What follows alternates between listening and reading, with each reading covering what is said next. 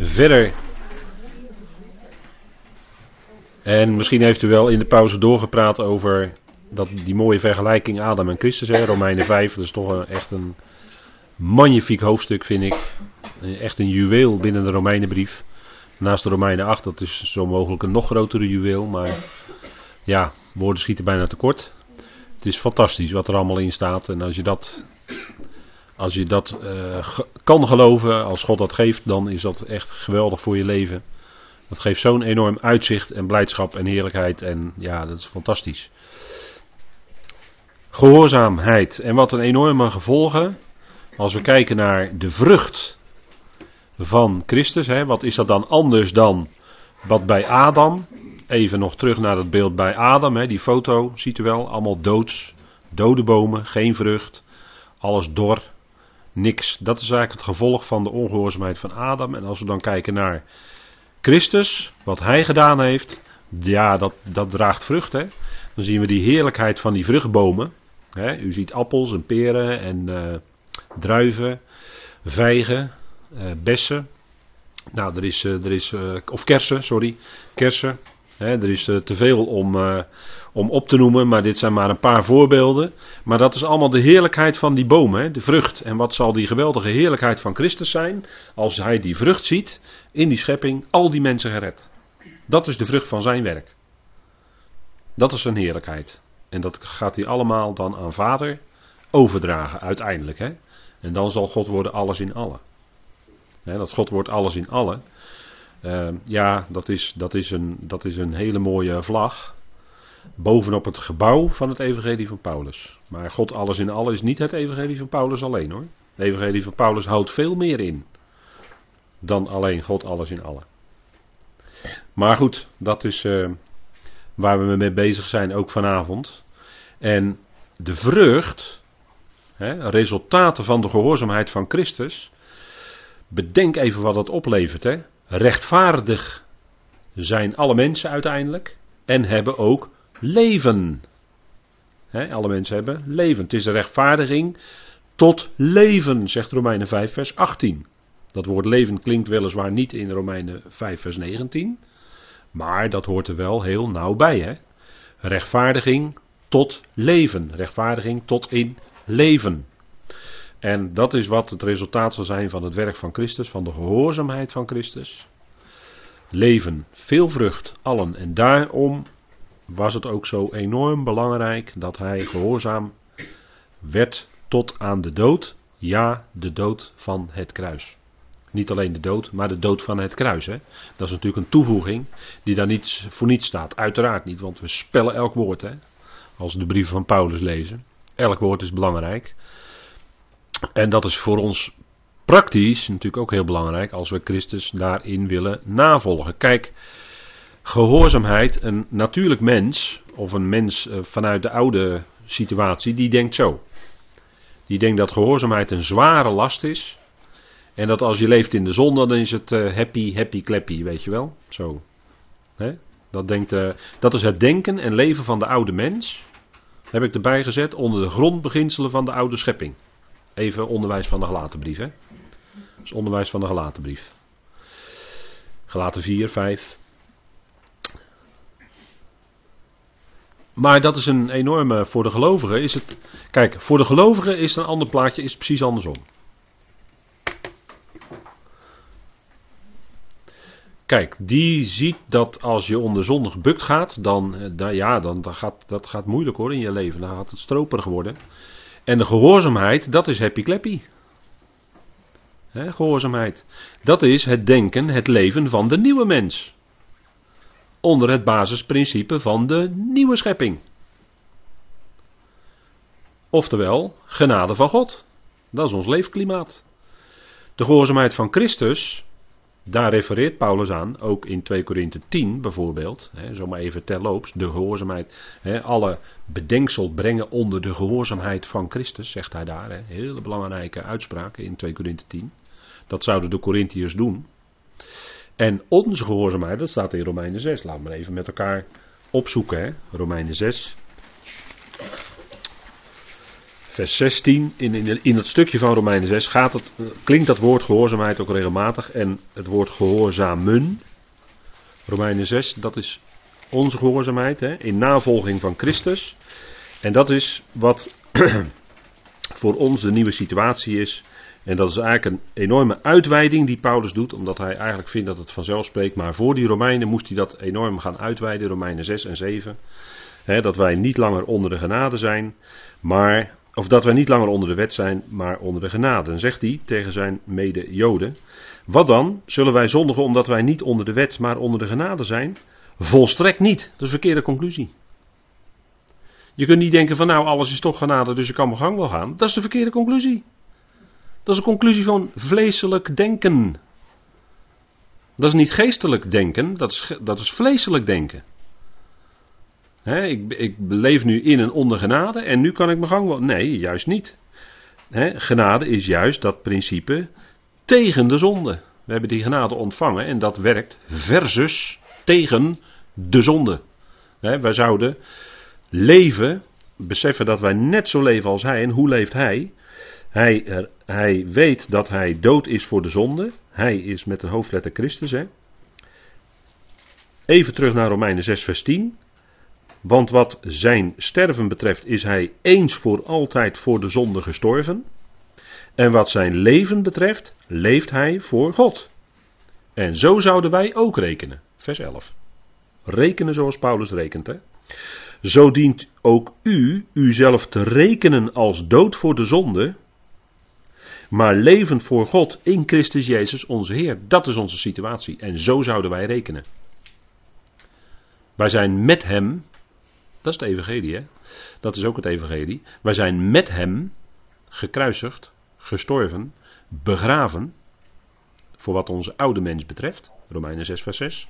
En nu weten wij ook dat wij met Hem zijn opgewekt in een nieuw leven. En zo rekenen wij dat wij leven net zoals Hij leeft voor God, zo ook wij. Dus wij leven voor God. En er kan nooit een leven zijn in de zonde natuurlijk. Dat is een absurde conclusie. Zo, dan, ga je de genade misbruiken hè, voor je eigen doeleinden. Zo van, nou ja, het komt toch wel goed, nou kan ik mijn hang wel gaan. Ja, dat is echt vleeselijk denken hoor. Dan zit je echt op een verkeerd denk, denkspoor. Dat moet, en Paulus moest dat ook corrigeren hier in vers 15. Wat dan? Zullen wij zondigen omdat wij niet onder de wet maar onder de genade zijn? Mogen dat niet gebeuren? Volstrekt niet. dat is heel duidelijk. Want hij zegt, weten jullie niet? En dan moet hij het gaan uitleggen voor ons als mensen. Eigenlijk zouden die conclusie zelf moeten trekken. Weten jullie niet dat aan wie je jezelf als slaaf ter beschikking stelt tot gehoorzaamheid, je slaaf bent van wie je gehoorzaamt, of van de zonde tot de dood? Dat is die oude situatie. En dat is eh, wat hier op de dia ziet, die zonde. Ja, dat is die grote steen, daar word je onder verpletterd. Dan uh, gebroken relatie met God. Of van de zonde tot de dood, of van de gehoorzaamheid tot gerechtigheid. Dus die gehoorzaamheid, dat is die nieuwe situatie. Dat is ons leven in genade. Wij leven net zoals Hij voor God. Nieuwe mens uitleven, hè? daar gaat het om. En dan staat er ook de dankbaarheid, vers 17. Maar God zij dank, jullie waren slaven van de zonde, maar nu, ja, ieder die de zonde doet is een slaaf van de zonde, weet u wel. U was slaaf van de zonde, maar nu zijn jullie van harte gehoorzaam geworden aan het voorbeeld, het type, en dat is eigenlijk Christus zelf, van de leer waaraan jullie overgegeven zijn. We zijn overge overgegeven, overgeleverd, in de goede zin dan, aan het onderwijs van Paulus. Nou, dat is, uh, dat is niet verkeerd hoor, als je daar aan overgegeven bent. Dat niet verkeerd. Dat is wel, uh, wel erg, erg goed. En dan is het ook happy clappy gehoorzaamheid. He, dat is echt geen zware last, want er zit ook. He, uh, dat is alleen maar dat iets van binnenuit gaat dat groeien als je dat onderwijs van Paulus hoort. Als je dat evangelie hoort, dat goede nieuws. Dan gaat het van binnen groeien. Ja vader, nou wil ik wat u wil. Heer, ik wil doen wat u wil voor mijn voor mijn in mijn leven. Ik wil niet langer mezelf leven. Want dat was vroeger alleen maar een en al ellende. Dat leverde niks op. De dood. Nou, dat is niks. Maar nu heb ik dat nieuwe leven ontvangen, die blijdschap, die dankbaarheid. Dankbaar voor het evangelie. En dan vers 18, vrijgemaakt van de zonde, dat staat niet langer in de weg. dat rotsblok is eh, gelukkig in ons leven dan weggerold. Ben je dienstbaar gemaakt aan de gerechtigheid. En dan doe je de dingen die met de gerechtigheid van God overeenstemmen. Want God rekent je rechtvaardig. Hoef je niet te worden. Hij rekent je al rechtvaardig. En het is een kwestie van dat leven wij dan vervolgens uit. Kracht komt van hem. Ga maar niet in je eigen kracht proberen, want dat gaat, echt, dat gaat hem echt niet worden. Dat gaat hem echt niet worden, je eigen kracht. Nee, kracht van God in ons. Zijn geest. En daardoor kunnen we leven tot zijn eer. En dat is ook een stukje gehoorzaamheid. Dat is helemaal geen raar woord, gehoorzaamheid. Maar u ziet dat het gewoon heel logisch hoort bij het evangelie. dat, is, nou, dat is nou logisch. Dat, is, uh, dat, dat Griekse woord logisch, dat heeft ook te maken met woord. Dat logizomai, logisch, dat, eh, daar zit ook het woord, begrip woord in, logos, neerleggen van een gedachte, een woord, logisch, dat, ja, dat, dat past bij het woord wat we kennen. En nou ging het voor onze Heer, ging het heel diep. Gehoorzaam wordend tot aan de dood. Hè? Gehoorzaam wordend tot aan de dood. En de dood, dat woord dat hier gebruikt wordt, heb ik voor op deze dia even voor u uitgewerkt. Want in onze vertaling is het helaas hopeloos verwarrend. Daar kom je er niet uit. Maar je kent in het Grieks meerdere woorden die met dood te maken hebben. Sterven, dat is een stervensproces waarin we allemaal zitten vanaf onze geboorte. Wij noemen het leven, maar het is eigenlijk een vorm van sterven, hè, wat wij doen. En uiteindelijk zal er een moment komen, tenzij de bazuin klinkt, hè, in ons geval, is er ook het moment van de dood. En dat wordt hier gebruikt. Het woord thanatos en dat is daadwerkelijk het moment van doodgaan. De dag waarop je doodgaat. Ja, is geen prettig onderwerp, maar er staat nu hier nu eenmaal dat hij gehoorzaam is geworden tot aan de dood. Dus dan moeten we er ook met elkaar even over spreken. En een dode, dus iemand die dood is, dat is weer een ander Grieks woord. En daartegenover heb ik dan op deze dia even de andere begrippen gezet. Want daar gebruikt het woord ook drie verschillende begrippen voor, die Paulus alle drie in 1 Corinthe 15 gebruikt. En dat is wat je dan even kan meenemen, dus daar ga ik nu verder niet te diep op in.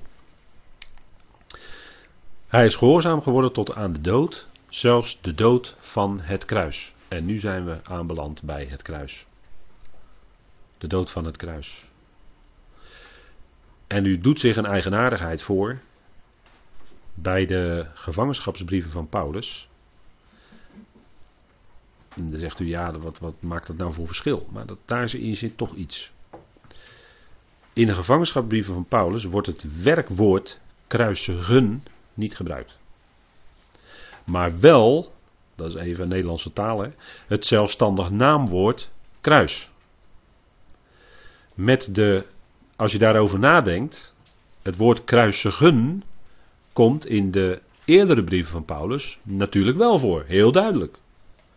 En Paulus is de enige apostel die zoveel spreekt over het kruis en kruisigen. Andere apostelen niet.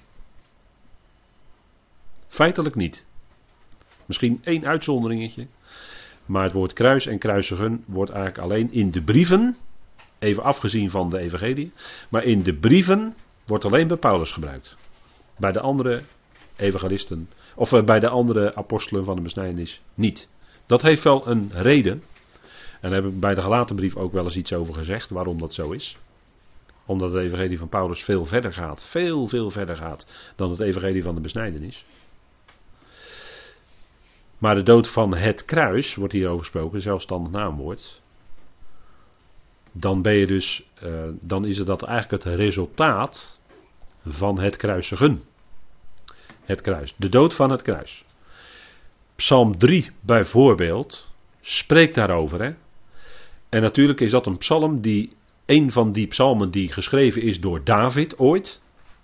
Maar David was niet alleen een poëet, hij was ook een profeet. Zo wordt hij genoemd hè, door um, uh, Petrus op de Pinksterdag. Wordt David een profeet genoemd. Hè? Dus hij was niet alleen koning, maar hij was ook profeet zegt Petrus allemaal in, eh, in eh, Handelingen 2. Psalm 3, Psalm van David. Maar dat zijn woorden die je zo in de mond van Jezus de Messias kan leggen.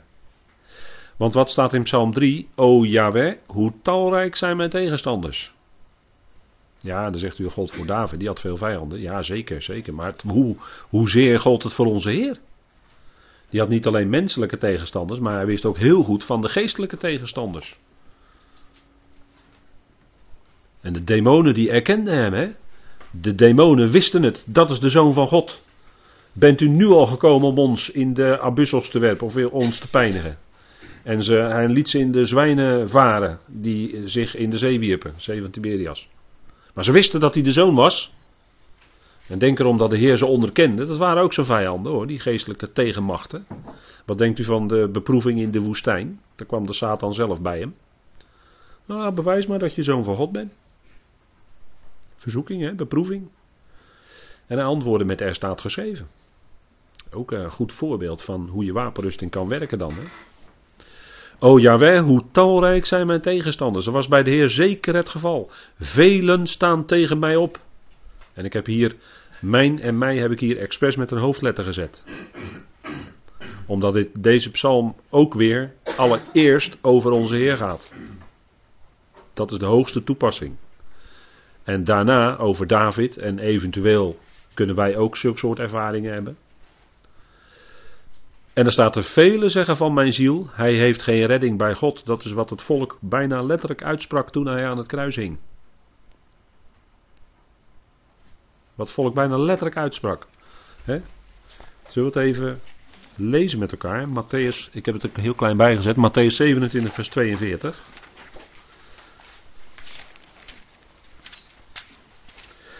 Matthäus 27 vers 42.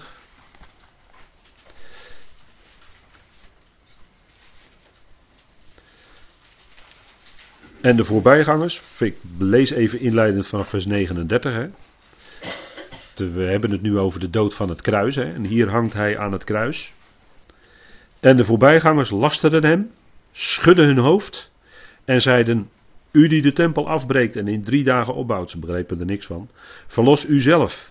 Als u de zoon van God bent, kom dan van het kruis af. Maar hij wist dat dat niet de bedoeling was. Want hij wilde de wil van de Vader doen. En evenzo spotten ook de overpriesters samen met de schriftgeleerden en de oudsten en de fariseeën, de leiders van het volk, de geestelijke leiders van het volk. En ze zeiden anderen heeft hij verlost. Zichzelf kan hij niet verlossen. En daar zat ook nog iets waars in, wat ze zeiden. Daar zat ook nog iets waars in. Ja, ja. Maar ze waren zich dat totaal niet bewust. zij bedoelden natuurlijk honend en spottend en lasterend, weet u wel. in, in de Bijbel is lasteren, staat in een heel bedenkelijk rijtje hoor. Lasteren. Lasteren wil zeggen dat je een beschadigende verklaring aflegt over iemand anders. In het bijzijn van anderen, terwijl die anderen, meestal is die ander dan er ook niet bij. Dat is lasteren. Maar het staat in de Bijbel in een heel bedenkelijk rijtje.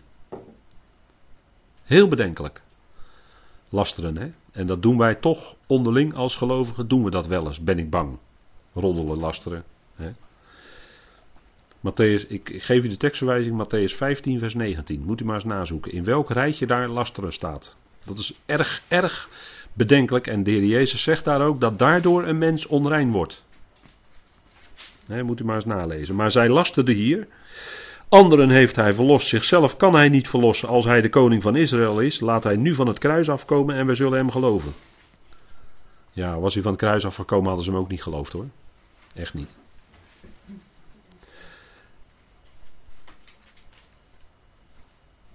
Maar u ziet het hè. Zij riepen dat hè. Velen zeggen van mijn ziel, zegt Psalm 3. Hij heeft geen redding bij God. En dat, dat zeiden ze honend hier. Hij heeft op God vertrouwd, laat die hem nu verlossen als hij hem wel gezind is. Want hij heeft gezegd, ik ben Gods zoon. En dat is precies wat in Psalm 3 staat. Ze hoonden, hij heeft geen redding bij God. Ziet u het? Moet u maar eens over de, hè, naast elkaar leggen en erover, dat eens overwegen voor uzelf. En dan staat er verder in Psalm 3: Ik vrees niet voor tienduizenden van het volk die zich aan alle kanten tegen mij opstellen. En dat was zo. Dat was zo. Aangestuurd door geestelijke machten ook, hè? Door machten. Zeker. Maar het is wel degelijk zo, tienduizenden van het volk, dat was zijn volk. Wat een tragiek, hè? Hij kwam tot het zijne en de zijnen hebben hem niet aangenomen, staat in Johannes, hè? Nou, hier was de totale afwijzing. Ze hadden eerst het koninkrijk afgewezen en daarna ook de koning. En hier is de totale afwijzing van de koning. Zo bespotten ze en hoonden ze hem. Hè? Ontzettend. Ontzettend.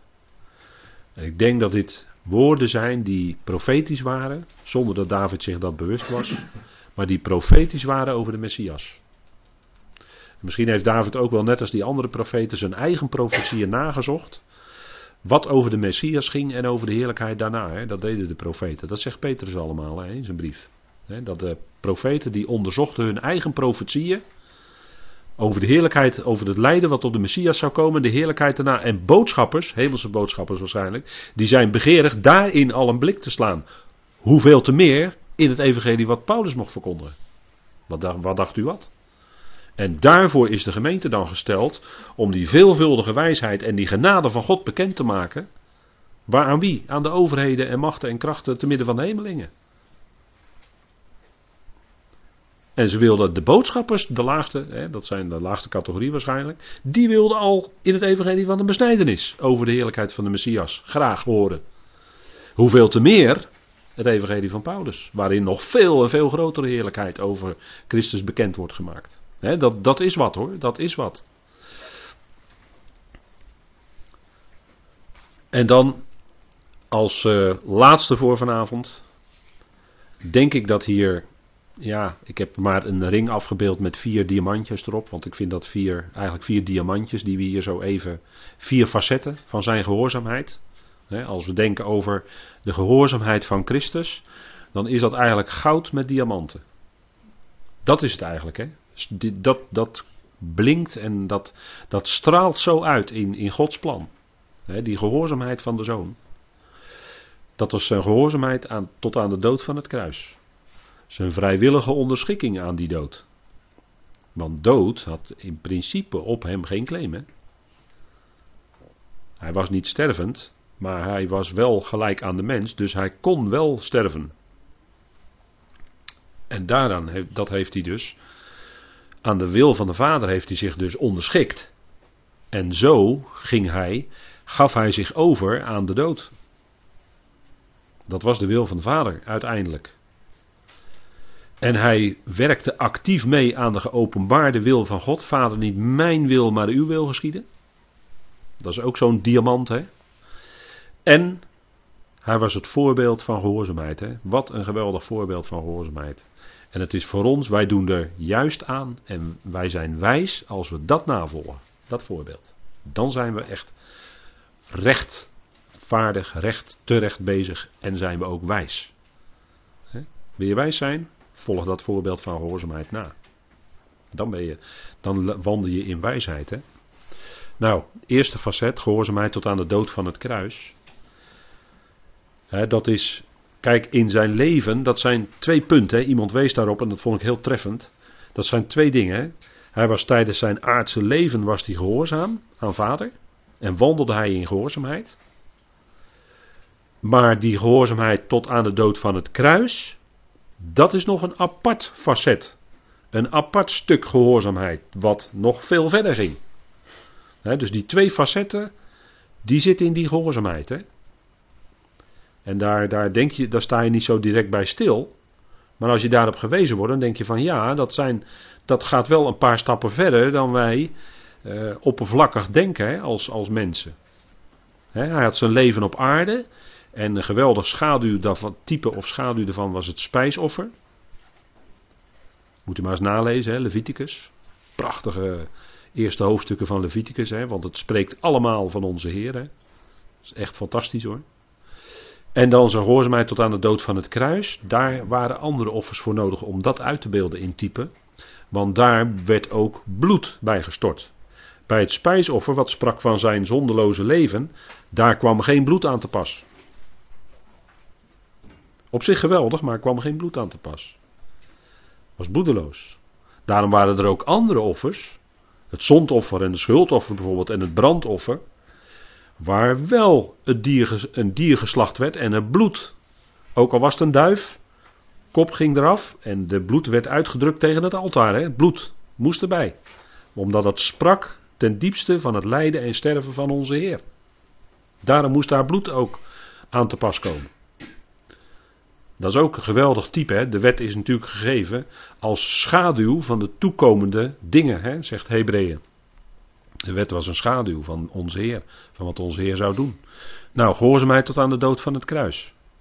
Heel belangrijk facet, hè. Punt 2. Punt 2, dit was wat ik net met u besprak, maar ik had even nog niet uh, doorgeklikt, sorry. Maar die twee facetten, hè, die twee offeranden, zijn leven en zijn dood. Hè. Vandaar dat het bloed heel nadrukkelijk moest vloeien bij die offers. En het tweede punt is dat hij zich vrijwillig onderschikt. Wij zeggen dan vrijwillig, hè. Het is geen uh, woord wat je direct in de schrift zo tegenkomt, maar we zeggen dat het wel voor hem was op vrijwillige basis. Onderschikking aan de dood. En de dood had geen claim op hem. Hij verdiende die dood ook helemaal niet. Want hij was zonder zonde. En als iemand een dood had verdiend die in die tijd slaven en criminelen ondergingen. Nou, hij niet hoor. Hij was degene die daar totaal het tegenovergestelde. Het kwam er totaal niet voor in aanmerking. Integendeel zelfs. Maar hij moest zo'n smadelijke dood ondergaan. Dat is wat. Hij verdiende die dood niet. Hij was niet stervend. Maar hij kon wel doodgaan. En hij heeft zelf, zegt Johannes zo mooi, hè, hij heeft zelf zijn ziel afgelegd. Vader, in uw handen beveel ik mijn geest. En dat was het moment dat hij zijn leven aflegde. En hij werd voor ons allen tot zonde, slash zondoffer gemaakt, want in uh, dat is hetzelfde woord. Onder de vloek van God aan het kruis. Dat is wat. Als er één iemand verdiende om daar niet onder te komen, dan was hij het. Maar in de wil van God moest hij daar onder komen. En hij werkte actief mee aan de geopenbaarde wil van God. Omdat hij wist, van jongs af aan leerde hij die schriften kennen. En hij wist dat het de geopenbaarde wil van God, dat is het goede, het welgevallige en het voorkomende. Dat is ook voor ons, hè. En hij ging in totale toewijding, ging die tot en met dat kruis. Wat uitgebeeld wordt, hè, die totale toewijding tot en met de dood van het kruis, wordt uitgebeeld in het brandoffer. Hè. Een brandoffer was een offer wat helemaal verbrandde, was helemaal voor de Heer. Daar bleef niets van achter op het altaar. Een totale verbranding, een opstijgen. Eigenlijk is het een opstijging hè, in het Hebreeuws. Een opstijgoffer. Dat, dat werd helemaal verbrand en dat steeg dus op hè, naar God tot een aangename geur. Dat wat hij deed was voor God een aangename geur. En zo spreekt Paulus er ook over in de Efeze 5. Een aangename geur. Dat is een geweldig voorbeeld ook voor ons. En als laatste facet.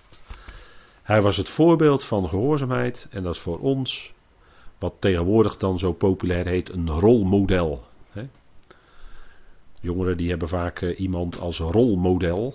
Een een of andere mode iemand of in de muziek of wat dan ook. Hè. Daar spiegelen ze zich aan. Nou goed, een heel, heel raar voorbeeld misschien. Maar een voorbeeld is een rolmodel om na te volgen voor ons. Hij is ons voorbeeld. Hè. Hij gehoorzaamde aan de wil van God voor zijn leven. En dat is, uh, ja, dat geldt voor ons ook. Wij strekken ons ook uit om ons leven, hè, ons lichaam te stellen tot een levend, heilig en God welgevallig offer. Offer. Een levend offer. Bijzonder, hè, Romeinen 12. En dat wij de wil van God leren kennen en willen doen. Het goede, het welgevallige en het volkomene. Nou, dat vinden we allemaal terug in het Evangelie. Wat is nou God welgevallig? Wat is goed? Vinden we terug bij Paulus. En dat is een belangrijk punt. De kern is waar het om gaat is. Nou, die verootmoediging en die gehoorzaamheid. Dat we dat navolgen. Als vrucht van het Evangelie in ons leven. Goed, tot zover voor vanavond.